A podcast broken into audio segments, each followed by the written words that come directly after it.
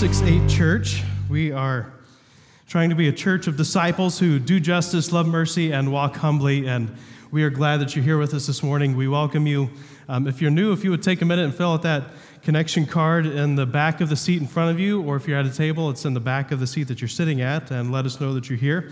For every new person that comes, every first and second time visitor, we donate a pair of socks to Northwest Children's Outreach. So by filling out that card, you can help us do a little bit of justice in our community. Those socks go to help some of the kids in our area who need socks. So, um, a couple of announcements before we get into anything. VBS is coming up. Registration is open, so you can see out in the foyer there's a little table. You can fill out a registration form.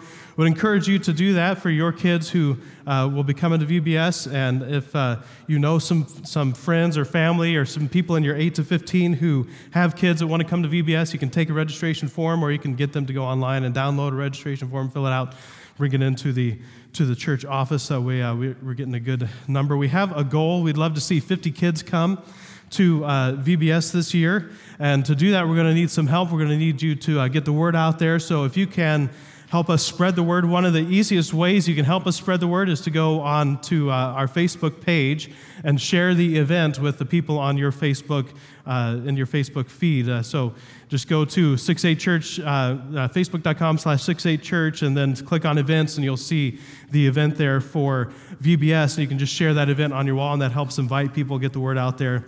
Um, we also are going to be doing some other things to, to help get the word out, and we'll uh, be letting you know what those are coming up very, very soon. There's also a meeting right after uh, every service until VBS, so make sure if you're part of the VBS volunteer team, you're sticking around for that after the services. Um, let's see, what else? There was something else I was supposed to announce.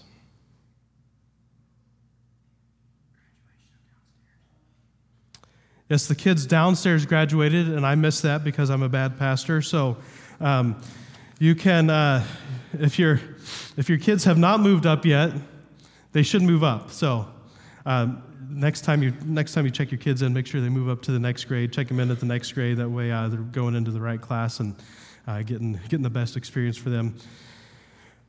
But that wasn't it. There was something else. Block party's coming up. Make sure uh, you're uh, getting ready for that first first Saturday of September. It still wasn't it though. Yeah, the rummage sale is coming up. That's going to be our. Uh, this is this is a great way to do announcements. We should do this every week. Um, rummage sale is coming up, so uh, that's going to be our missions project for the week of VBS, and so we'll be collecting stuff all during that week of VBS, which is August 11th through the 15th and uh, we'll be collecting stuff to do a rummage sale on the Saturday after VBS to do a fundraiser for our moms group, Chasing Supermom, which meets uh, September through May. So if you're interested in that, make sure you uh, talk to my wife. She's sitting right here. She'll be really thrilled that I pointed her out. Um, that still wasn't it. There's still something else. Food pantry.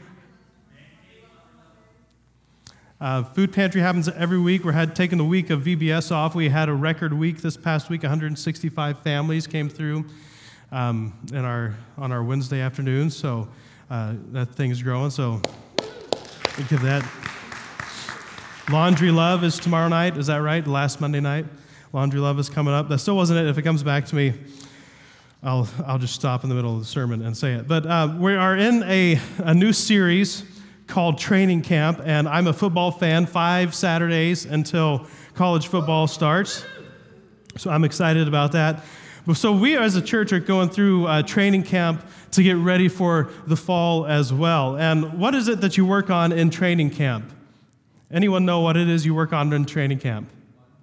Fundamentals, yes. So, so we're working on some of the fundamentals of being a disciple, um, but these are these are maybe some of the ones that, that don't stick out so much uh, throughout Scripture. These are some of the ones that that uh, that we may not have covered in depth at, at other times. And as I've said, we're getting ready to kind of go into a big a big long series about what it means to be a disciple, starting in the fall. But um, I wanted to kind of as groundwork for that, prep work for that dis- discuss some of the maybe intangibles of, of being a disciple. And, and these are some of the things that, that are going to help us have a take notice walk. Uh, we kind of talked about that. The, there's an episode of Friends where Joey's talking about how he needs a new walk and um, he needs a take notice walk so that people notice him when he walks into the room. And so we're looking at some of the things that are going to give us that, that take notice walk. Last week, we talked about purpose and how God made us all on purpose for a purpose. And we have to start with purpose before we go to planning and before we go to setting our goals. If we don't start with purpose, then all of our planning could be uh, completely lost because we weren't going in the right direction. So we have to start with purpose before we start with anything. And that was the that was the the soft, happy, friendly message. This week is going to be maybe a little more in your face, and so um, uh, I apologize uh, if you feel that way. I don't apologize for speaking it though. So um, that was a joke. You can. We need those signs like they have at TV shows that just say laugh. I just have a, a button that, that I can push every time I tell a joke, and maybe, maybe eventually I'll be funny, or at least we'll just train you all to think I'm funny.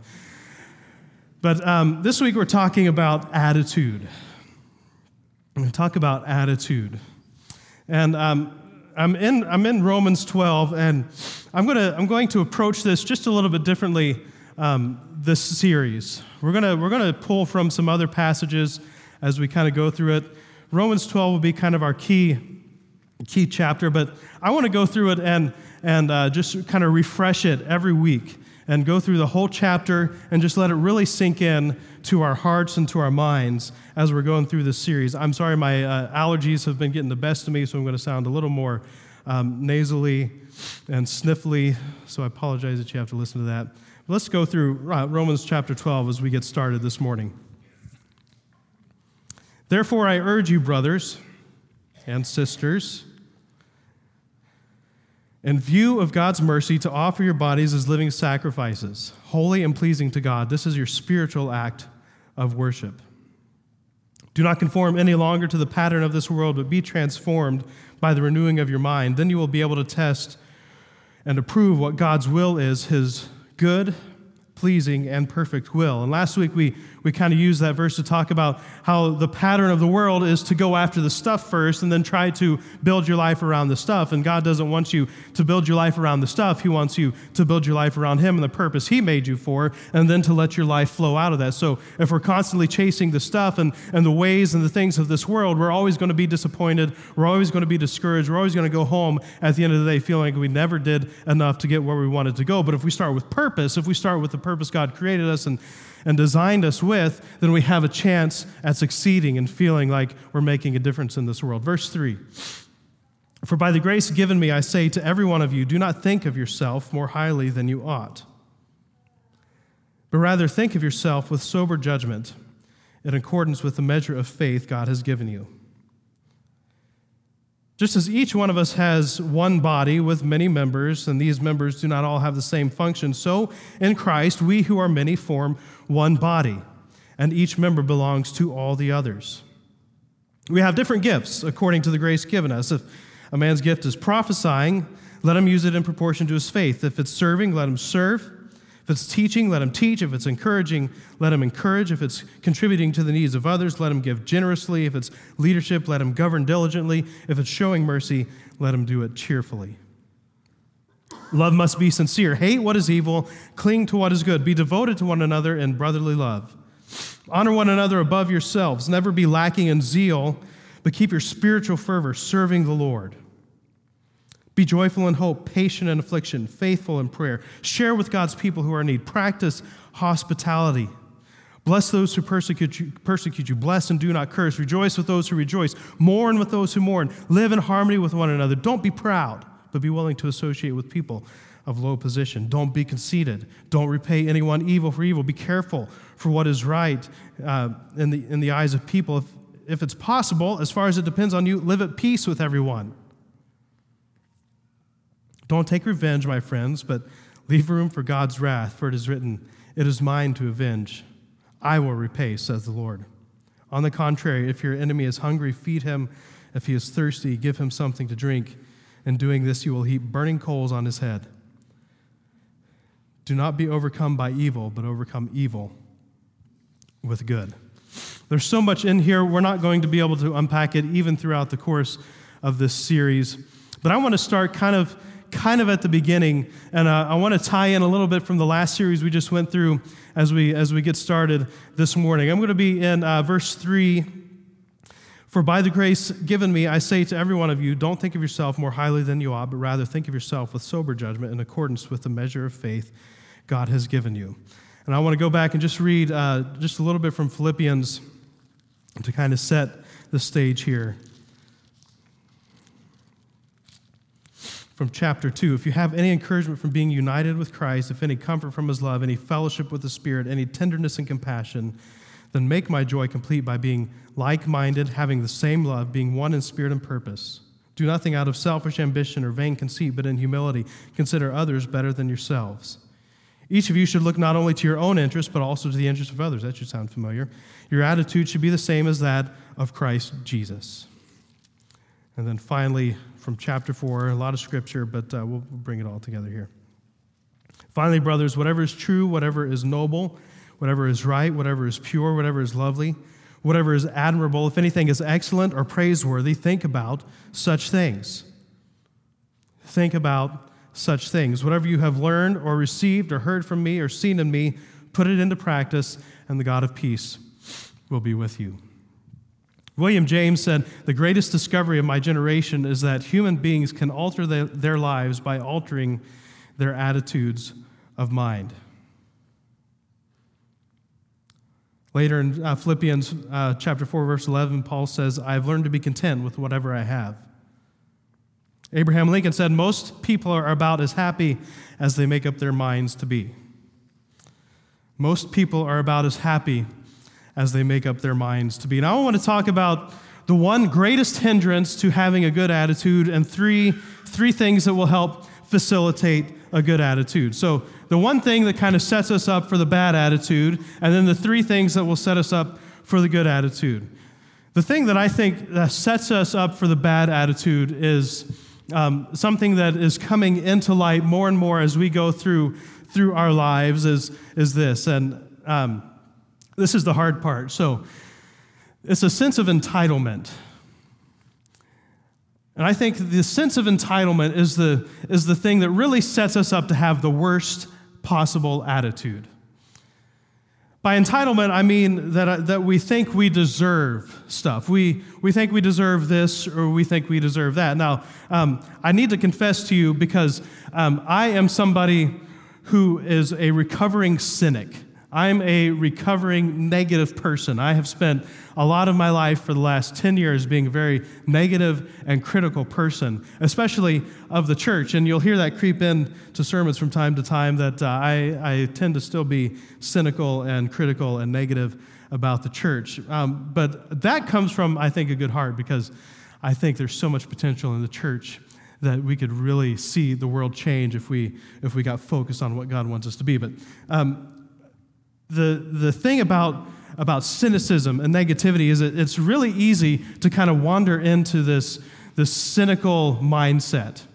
It's really easy to, to kind of wander in and, and think that you're sounding smart when you're being cynical.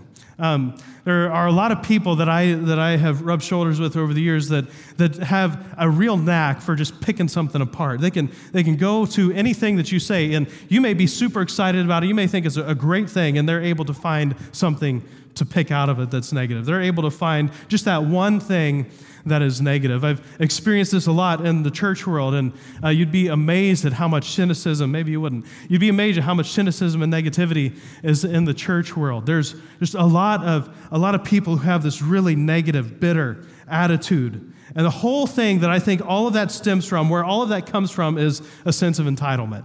This, is, this may be, this may be a, a reduction to absurd lengths. You know, that's a, a, logical argument. But, but I think all of this kind of comes down to the fact that we think we're entitled to this stuff. In the church, um, the churches that I've worked at, a lot of people think they're entitled to certain traditions and, and certain styles and certain decibel levels and, and, uh, and certain instruments and, and things like that. And so when you're not getting that thing that you think that you're entitled to, then all of a sudden we become angry. It's I deserve this. I have, I have paid a lot of money and tithes to this church, and you better turn that organ up right? Or I have paid a lot of money and tithe to this church, and you better put more guitars on the stage. You know, there's it goes across the board, every spectrum, every way you could possibly go. There's a sense of entitlement. I deserve this, and I'm not going to be happy until I get it. This is true across culture as well. We have a huge sense of entitlement in our country. Now, I don't want to sound like I'm bashing America because I love America. I, am, we are so blessed to live here. But, but I think one of the things where we've really gotten off track is we, we have this sense of entitlement that, that we deserve great, great stuff. Now, I, wanna, I want to to show you a video that's going to kind of set the course for the rest of the talk this morning. It's from CBS, it's from my wife's favorite newscaster, Scott Pelley. Um, she gets mad at me every night when I watch CBS News with Scott Pelley. Let's watch this video and uh, we'll talk about it. I think there's audio. Maybe.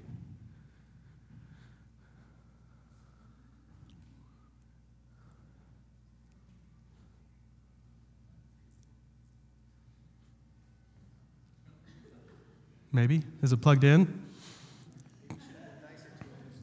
Yeah. Talk amongst yourselves.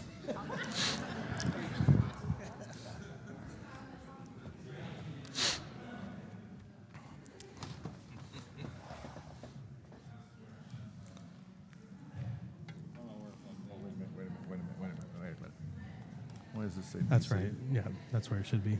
Should be done. Really? Okay. Mm-hmm. Oh, that's really loud. Yeah. Okay.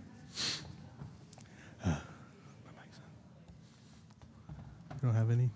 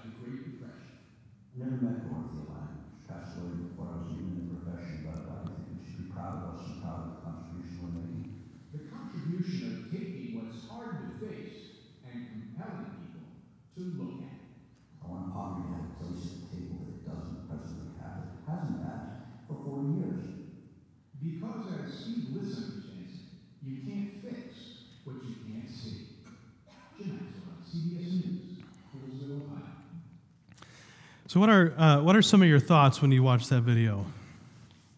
What are some of the things you see? 50 million in poverty. You've been there.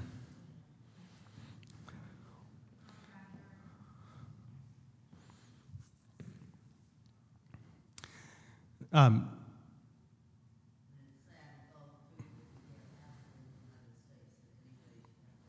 mhm.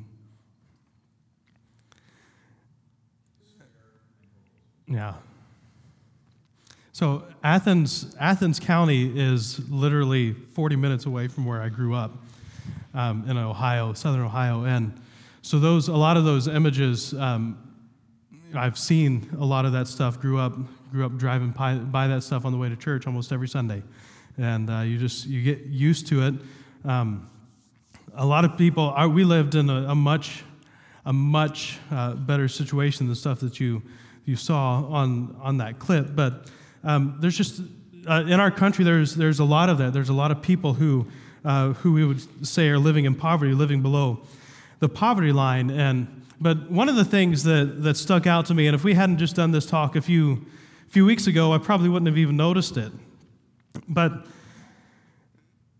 they said in there that um, they receive $450 a month from welfare and $500 a month in food stamps. Now, let me read this statistic that I read for you a couple weeks ago. If you made $1,500 last year, you're in the top 20% of the world's income earners. Do you remember that? $1,500 a year puts you in the top 20% of the world's income, earner, income earners. What's $950 a month times 12?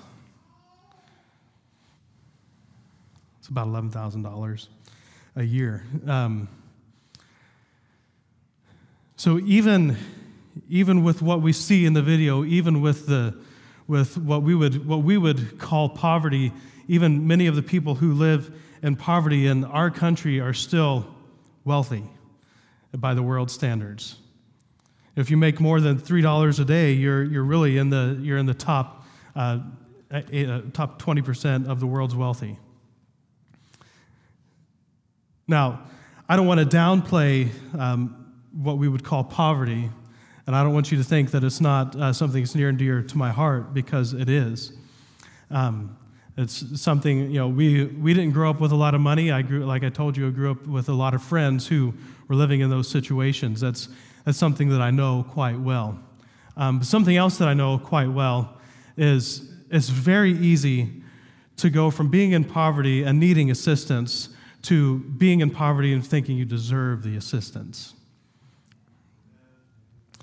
And the reason this is so important uh, for us to grasp is because this is fundamental to our faith. Because where I see it going, um, especially in, in our culture today, where I see this going is we, we're starting to feel an entitlement to grace. I think, I think we're starting to feel like we deserve what God offers us. We deserve God's grace. I think we're really starting to get this idea that, that we really have done something that is deserving of God's merit. And that's a, such a very, very dangerous place to be. See, if we could do something to earn it, God would not have needed to send his son to die on the cross for us. If we could do something to earn our place in God's kingdom, there would be no reason for God to sacrifice his only son. But yet we hear things all the time about how uh, a loving God wouldn't do that, or loving God doesn't act this way, or loving God wouldn't make me do this, or if God really existed, if God really loved me, if God really cared for me, then, then He would bring me this and He would do that. If, if God really loved me, why don't I get more than $950 a month assistance from, from the government? If, I, if God really loves me, why am I not getting what I deserve? And I think we're really getting close to this, this, this danger zone of entitlement. We're really getting close to this feeling that, that we deserve all of this stuff. We deserve all of this, this, uh, this freedom. We deserve to be able to be in charge of the freedom. We deserve to be able to be in charge of the people who make the decisions about the freedom and who give us the money. And we have the right to complain about what they give us and that they don't give us enough. And we have all of this stuff that we feel we're entitled to. And I think it's a very, very dangerous place to be. And I think the sense of entitlement is the number one thing that's going to set us in the wrong direction and making a difference for Christ. I think when we feel like we're entitled to grace, we feel like we're entitled to all of the, the common grace things that God gives us in this life, from, from food to all the entertainment that we can have on a daily basis, the, the, ability, the ease with which we can drive to work. I live out in Washougal, and I can still get here in a half an hour. My car is a 2001 Nissan Sentra, and it still drives really well. And a lot of people in our country would probably look down on that car, but people around the world would look up to that car. Be real easy for me to think, man, I deserve a nicer car. I spend a lot of time in my car every day. I deserve a nicer car to ride in. But we live in this, this world where we have so much stuff at our fingertips, and really, how grateful are we for it all? How grateful are we for, for the air conditioning that's coming through the vents right now to keep this building at 74 degrees? How grateful are we for whatever we ate this morning? How grateful are we for, for the stuff that we, we uh, get to choose from in our closet? How grateful are we for all the blessings that God has poured down on us that we, we just take for granted every single day, and yet we feel like we aren't getting enough of what we deserve? See, I think when we're entitled, when we feel like we deserve stuff, the grass is always going to be greener on the other side. Voltaire once said, Paradise is wherever I am. How many of us is paradise over there somewhere? Grass isn't greener on the other side of the fence, the grass is greener where you water it.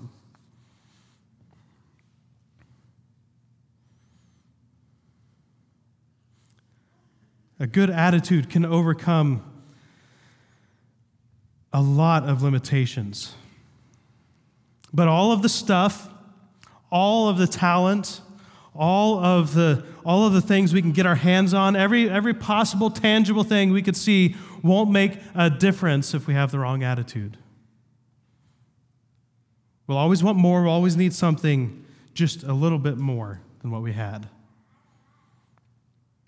And the reason this is so important for us to understand when we're going out and thinking about the difference that we're going to make into the world is because we have to show people, we have to live by example our lives in such a way that people see we are grateful, that we are, we are thankful for all that God has blessed us with, that, that we don't feel entitled, we feel blessed to be able to experience not just the common grace and the things that we experience and that everyone experiences, but, but this eternal saving grace that God sent his son to die for. And if we walk around with our chest puffed up, feeling like we have deserved that grace, we will not entice a single person on the outside of, of our body into the community of Jesus Christ.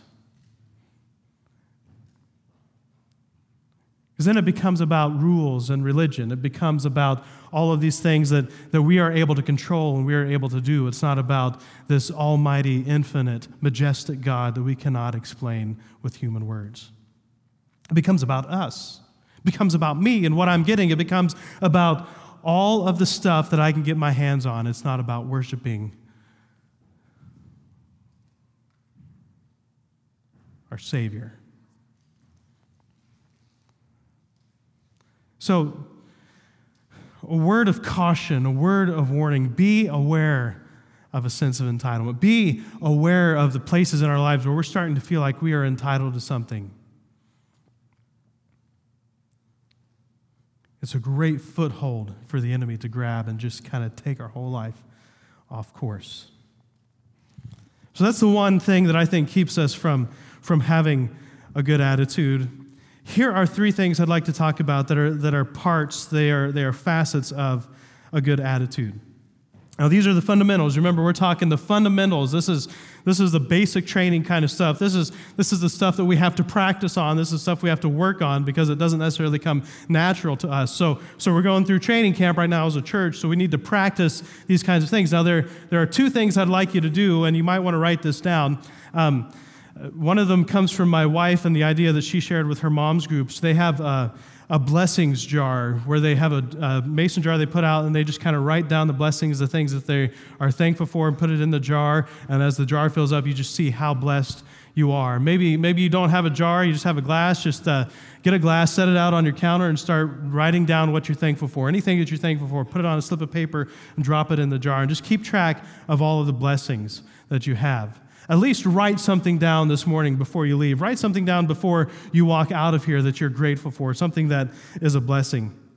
The other thing I'd like you to consider doing, this one might be a stretch for some of you, but consider writing a letter, a good old fashioned letter, not an email, a letter, something you have to write an address on and put a stamp on. If you don't know what they look like, they're usually about that big. They have white envelopes for the most part. You put the address it's going to right in the middle. You put your address up in the top left hand corner, and the stamp goes in the top right. Okay, so if you don't know what that is, that's, that's what a letter looks like. Um, but write a, write a letter to someone about what you're thankful for in them. What, what it just, it doesn't have to be a big, long 14 page, you know, Dear John letter. I guess that's what you send to somebody. If you want to break up with somebody, you can send a letter too. That might be um, fun. But um, just write out a letter. I, I just wanted you to know that I'm thankful for this in you. I've seen this in you. I've, I've gotten this from you. I've experienced this from you. I am thankful that you are this kind of person and that I get to know you. I get to be in relationship with you. And I just, I wanted you to know that I'm thankful. Start to express your gratitude. And gratitude is the first thing, the first key in having a good attitude. Have an attitude of gratitude. Somebody knew I, knew I had to say it. Um, but when was the last time, aside from Thanksgiving, that you were really thankful for all that you have been blessed with? Maybe for some of you, you're better than I, and, and you spend uh, a great deal of time being thankful. Maybe you're thankful uh, for your house, for your apartment, for your car, for your job, for whatever income you have, you're, you're thankful for that. Maybe you're thankful for your health, for, for your youth, for all the memories you have. Uh, if you're not so young anymore, um, you've experienced a lot, and so you have a lot of those things to be thankful that God has done to you. We have so much to be thankful. So I think life is a lot more fun if we take stock of our blessings and live in light of them. Life's a lot more fun if instead of being cynical and negative and, and feeling like you deserve this and you're entitled to this, if instead you, you walk through life thinking, I am so th- God, I am so thankful that you blessed me with that. God, I cannot believe you put that in front of me. I cannot believe that you chose that I would be born in this country and I would have all of the blessings, that, that I would have access to things that I would never have access to in a different country. God, you have blessed us so greatly, and we thank you. Start writing them down. Start practicing your gratitude. Practice what you're thankful for. Practice the, the, the fact that, that you uh, were able to sleep probably on a fairly comfortable bed last night. You weren't sleeping on the ground. You had a pillow under your head. Maybe a fan to make some noise so you can drown out the, kid, uh, the sound of the kids crying. That's my, my, my gratitude. Thankful that God made fans.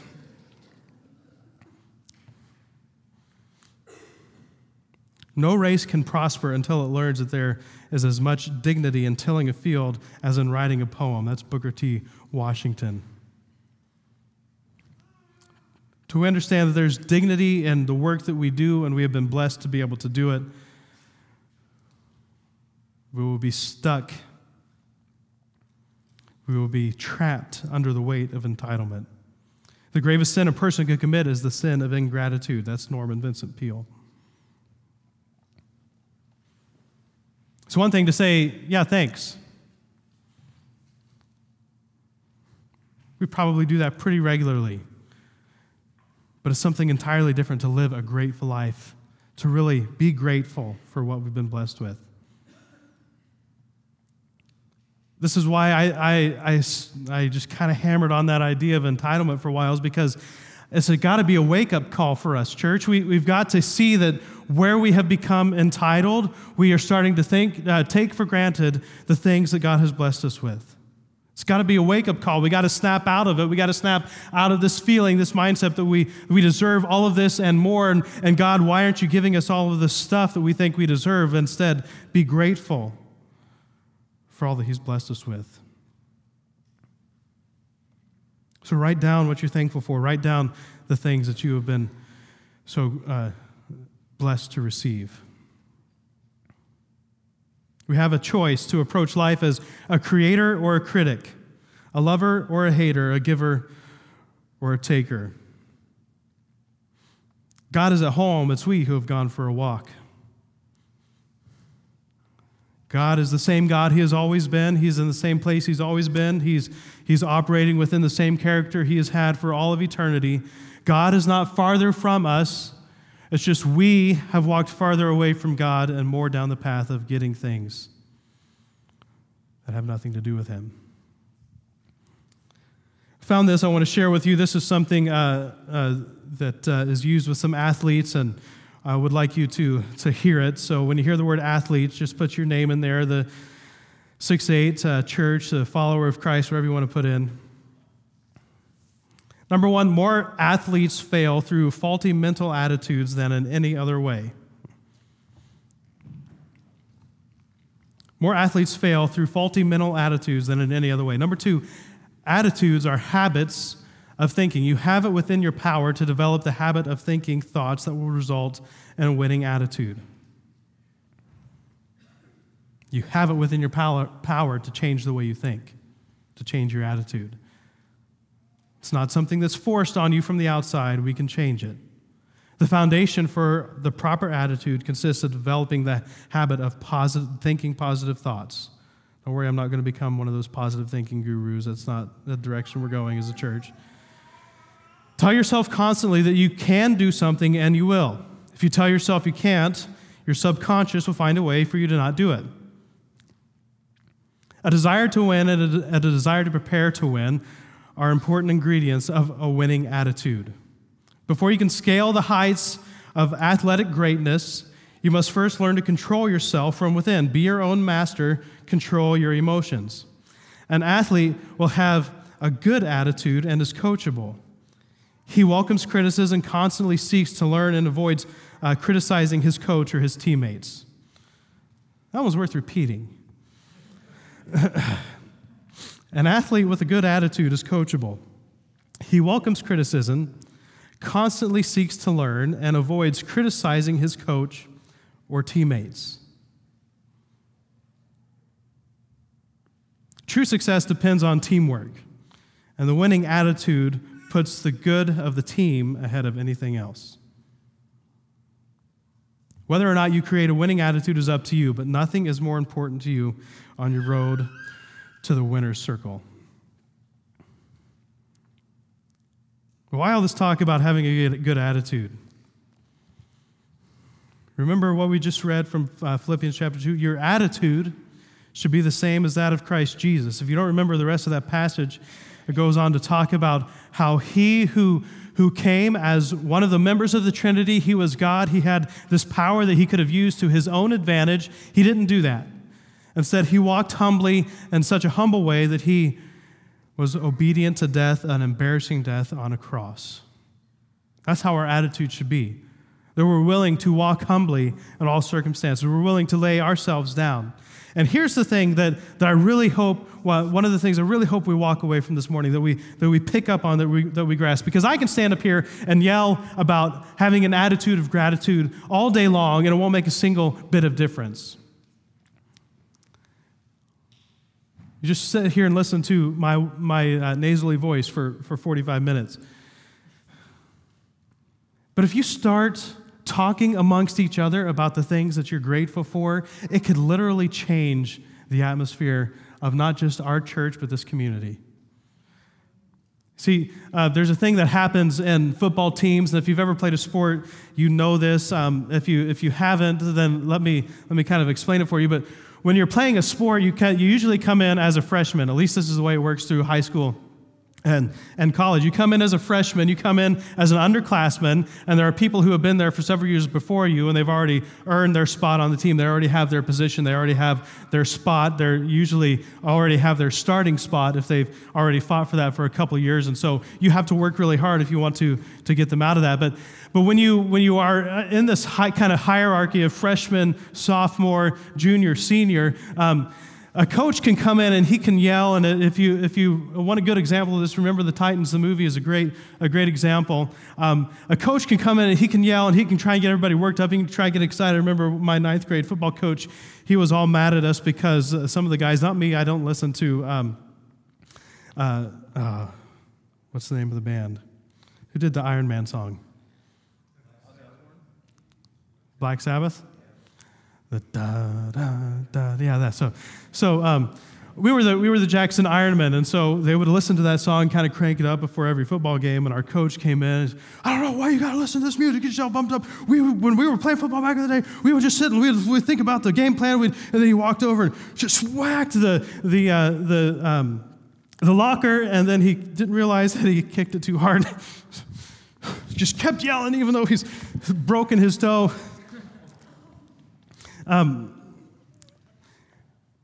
and all that really happened is we made fun of the coach after he walked out of the room for kicking the, for kicking the locker and hurting his foot. But, but when some of the upperclassmen get up in front of you and say, all right, guys, it's time to, it's time to get together. Some of the upperclassmen, some of the juniors and seniors, when it's, when it's go time, when it's time to, to go, you know, this is the game that's going to make the difference whether or not you get to the state playoffs. This is the game that's going to make the difference whether you get further down the road that you're trying to go. Maybe this is a game against a big rival. It's the, it's the upperclassmen who stand up in front of the, of, the, of the freshmen and the sophomores, and they, they make the difference by saying, okay, it's time to get it together. We need to fight for this victory. And they're able to put together this, this talk that has very uh, little coherent uh, thought, and, but still they're able to inspire their teammates to a victory. I can stand up here all day and yell at you about gratitude, but if, if some of you, especially some of you who have been in the faith for a long time, would start to practice your gratitude in front of the rest of us and, and start to live out this life of gratitude in front of us on a regular basis, it will change the atmosphere, the atmosphere and attitude of our church. Be revolutionary. Practice your gratitude. The next thing I'm not going to spend a ton of time on because we've talked, uh, talked about it at length because that's who we are as a church is humility. Proverbs 18:12 says, "Humility precedes honor." Mother Teresa said, "If we were humble, nothing would change us, neither praise nor discouragement." If we were humble, nothing would change us, neither praise nor discouragement. Former French President Charles de Gaulle once remarked graveyards are full of irreplaceable men. Ever feel like you're irreplaceable? Like, what would they do without me? If I, if I died today, what would they do without me? There's somebody buried who was there before you, and you'll be buried next to them Maybe not right next to them, but you know. You'll be buried someday, somebody else will take your place. Proverbs 11, 2, with humility comes wisdom. With humility comes wisdom. There are two things that, that give us a chance to have a positive impact on those who agree with us and those who don't. The first one is happiness or joy. Second, we can earn a hearing from other people by respecting where they're coming from and listening to their perspectives on lice, on life, not lice. We don't need to talk about lice. Um, I get nervous when Christians who are strident with their message and drive a wedge between people. When that happens, it's hard to get those on the outside to even listen to what we're saying.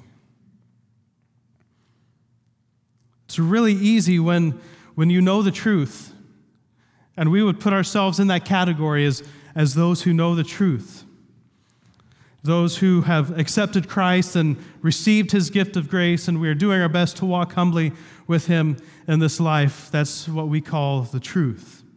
And Not to be blunt, but just because, just even if you if you disagree with that, does not make you right and us wrong. But it's really easy when you feel like you know the truth, when you know the answers, to look down on the world around who does not yet agree with you. And we will not win the world around us by being condescending and speaking down to them. We will drive a wedge between us and them, and they won't hear what we have to say. With humility comes wisdom. If we are going to have the right words to say, if we are going to have the wisdom to speak what needs to be said in the right situation, we have to be humble.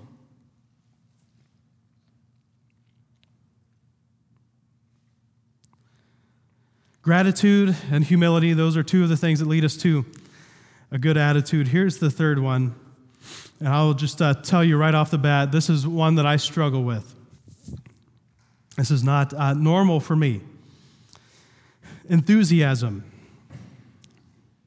Now, I know because you're used to hearing me talk that you might have this picture of me of being this really, uh, really enthusiastic, bubbly guy who gets up every morning and just, you know, just kind of just looks in the mirror and just to thank you, God, for all that you've done. And I just can't help but walk through all of my interactions with people and just be bubbly about stuff. You know, I, am I'm, I'm guessing you probably have that image of me uh, because of the way that I talk during messages, but that's not really uh, natural for me. In fact, I'm quite an introvert. I am. I am I'm a lot more likely to find myself walking away from the crowd of people than walking into the crowd of people. I'm, I'm not the kind of person that, that is, is usually the most enthusiastic um, woo like Ken and, and the bunch. It, you know, I, I have to work myself up to that, and then usually as I've worked myself up to that, I need a significant amount of time to recover afterwards. Enthusiasm is not a natural thing for me. But here, listen to this. The word enthusiasm is a derivative of the Greek word entheos, which basically means full of spirit, full of God. Full of spirit, full of God. Consider this providing enthusiasm might just be your role on any given day. That might be the part that God has chosen for you to play. If, you if your role is encourager, then it's just as important as being a starter on any given day of the season. Enthusiasm is, is one of those things that can really change the way people perceive you. If I, if I came up here, I, just to be honest, if I came up here with my, my normal attitude and just kind of talked, I would, you'd probably get um, a lot of this and this would be about kind of the conversation that we would have for, for a while. And uh, most of you would not still be sitting here today. But I understand, uh, I also, let me clarify, I am very passionate about what God has given me to do here at 6 8 Church. And that fuels a lot of what I say. But at the same time, I know that it's important for our church that I'm enthusiastic. And so even when I've only gotten a couple hours of sleep, maybe the night before, and maybe even less the night before that. I know that this, this time that we have um, uh, together on Sunday morning, it's important for me to come and just show you how enthusiastic I am about God and what He's doing in our community. Because I am amazed at the work God is doing. I'm amazed at the way God is changing lives. I'm, I'm amazed at the direction He's leading us as a church. I'm, a, I'm amazed at the way He's provided for us financially when we thought for sure there was no way we were going to have enough money. God always provided the dollars that we needed to keep the doors open over the last 18 months. God has done amazing things at this church. And I am enthusiastic, I'm excited, I'm passionate to see what's going to come and what's going to come down the road. But that instant we go from being enthusiastic about what God is doing and what God has done to thinking we're entitled to be where we are, we're entitled to have what we have. We have arrived at a certain place, we have accomplished a lot, and here we are. We, we can sit and enjoy the, you know, the, the vast amount of our greatness as a church will be the instant we have lost our effect, not just on this community, but on even the bodies and the lives of this church. When it's the dog days of August and you've been in training camp for what seems like years, especially in Ohio, having two days, 90% humidity. There's no reason to be excited. It's a grind. Remember one, uh, one, one year for practice, it had been in the 90s for the whole, whole week of two days. It was the end of the week, and uh, they got businesses from the community to provide food for us. I'm sorry if this is going to gross you out. You can just plug your ears. But uh, one of the one of the places that got food for us was one of the pizza places in town. So they brought in all these pizzas for all of us guys to eat, and then uh, we slept for about a half an hour, and went out and had another two-hour long practice in the 95 degree weather with 90% humidity. Um, if you don't know where this is going, the pizza did not stay down for very long in most of the guys. I was able to hold mine down, but um, the, because I was not a starter and I was spending most of my time standing on the sidelines. And um, the coach got so mad.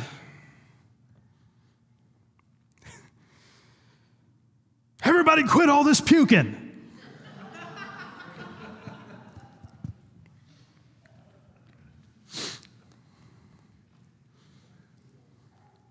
When it's the dog days of August and you've been in training camp for what seems like years, and your stupid coaches and the, and the football support team decided to give you pizza for lunch, it's a grind. You're tired, you're sore, you're trying to concentrate, but all you can think about is how hot it is. When it's like that, what we need more than ever is people who can stand up and rise above their physical surroundings, their physical limitations, the things that are, that are pressing down on them from this world, and be able to stand up in an enthusiastic way and say, let's charge ahead, let's keep moving, let's keep pounding the ground, let's keep going forward and see what God does, because these are the times that test us. It's not when things are growing and, and blowing and we've got all kinds of people coming through the doors, we don't have enough seats, and things are, are hard. It's when when we are tired and we've been working for a long time. But When it's the dog days of August and you've been in training camp for what seems like years, it's time to stand up. It's time to fight. It's time to push ahead.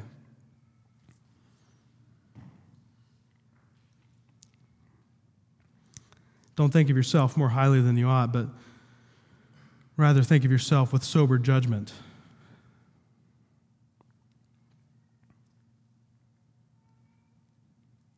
What does it sound like when he's saying, Don't think of yourself more highly than you ought?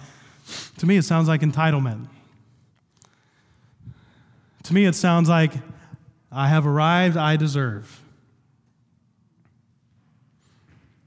Don't think of yourself that way.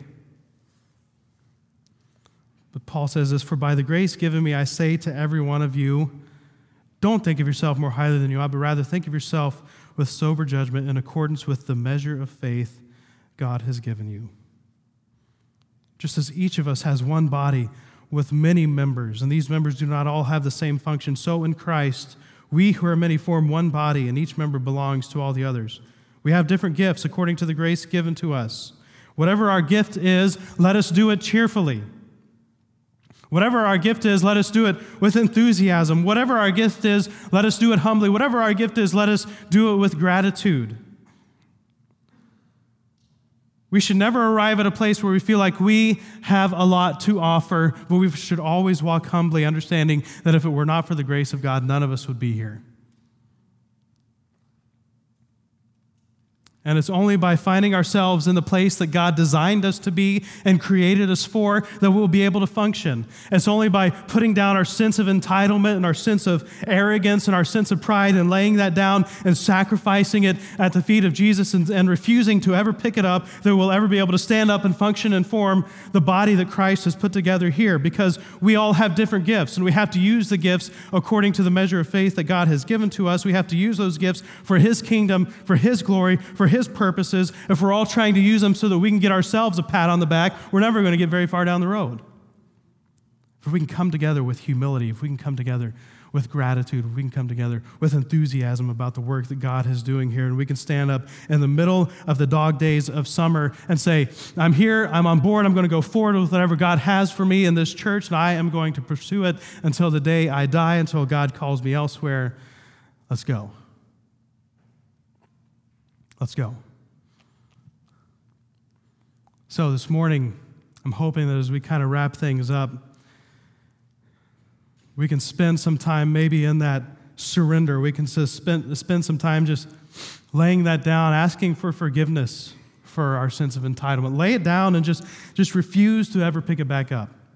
Lay it down and leave it there, and let's walk out of here with a sense of gratitude. Let's walk out of here enthusiastic about what God is doing in our lives and the life of this church. Let's walk humbly because that's who He's called us to be. Let's pray. Father, I thank you for all of the blessings I could not begin to count, all of the things you have given that, that I've just ignored, all of the things that I've looked past that you've put in front of my path that, to bless us with, to bless me with. I thank you for those things.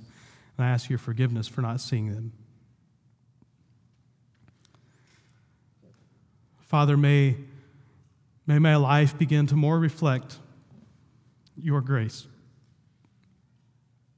May my life begin to more reflect your character, who you want me to be, and to be built on the faith of the God who was and is and is to come.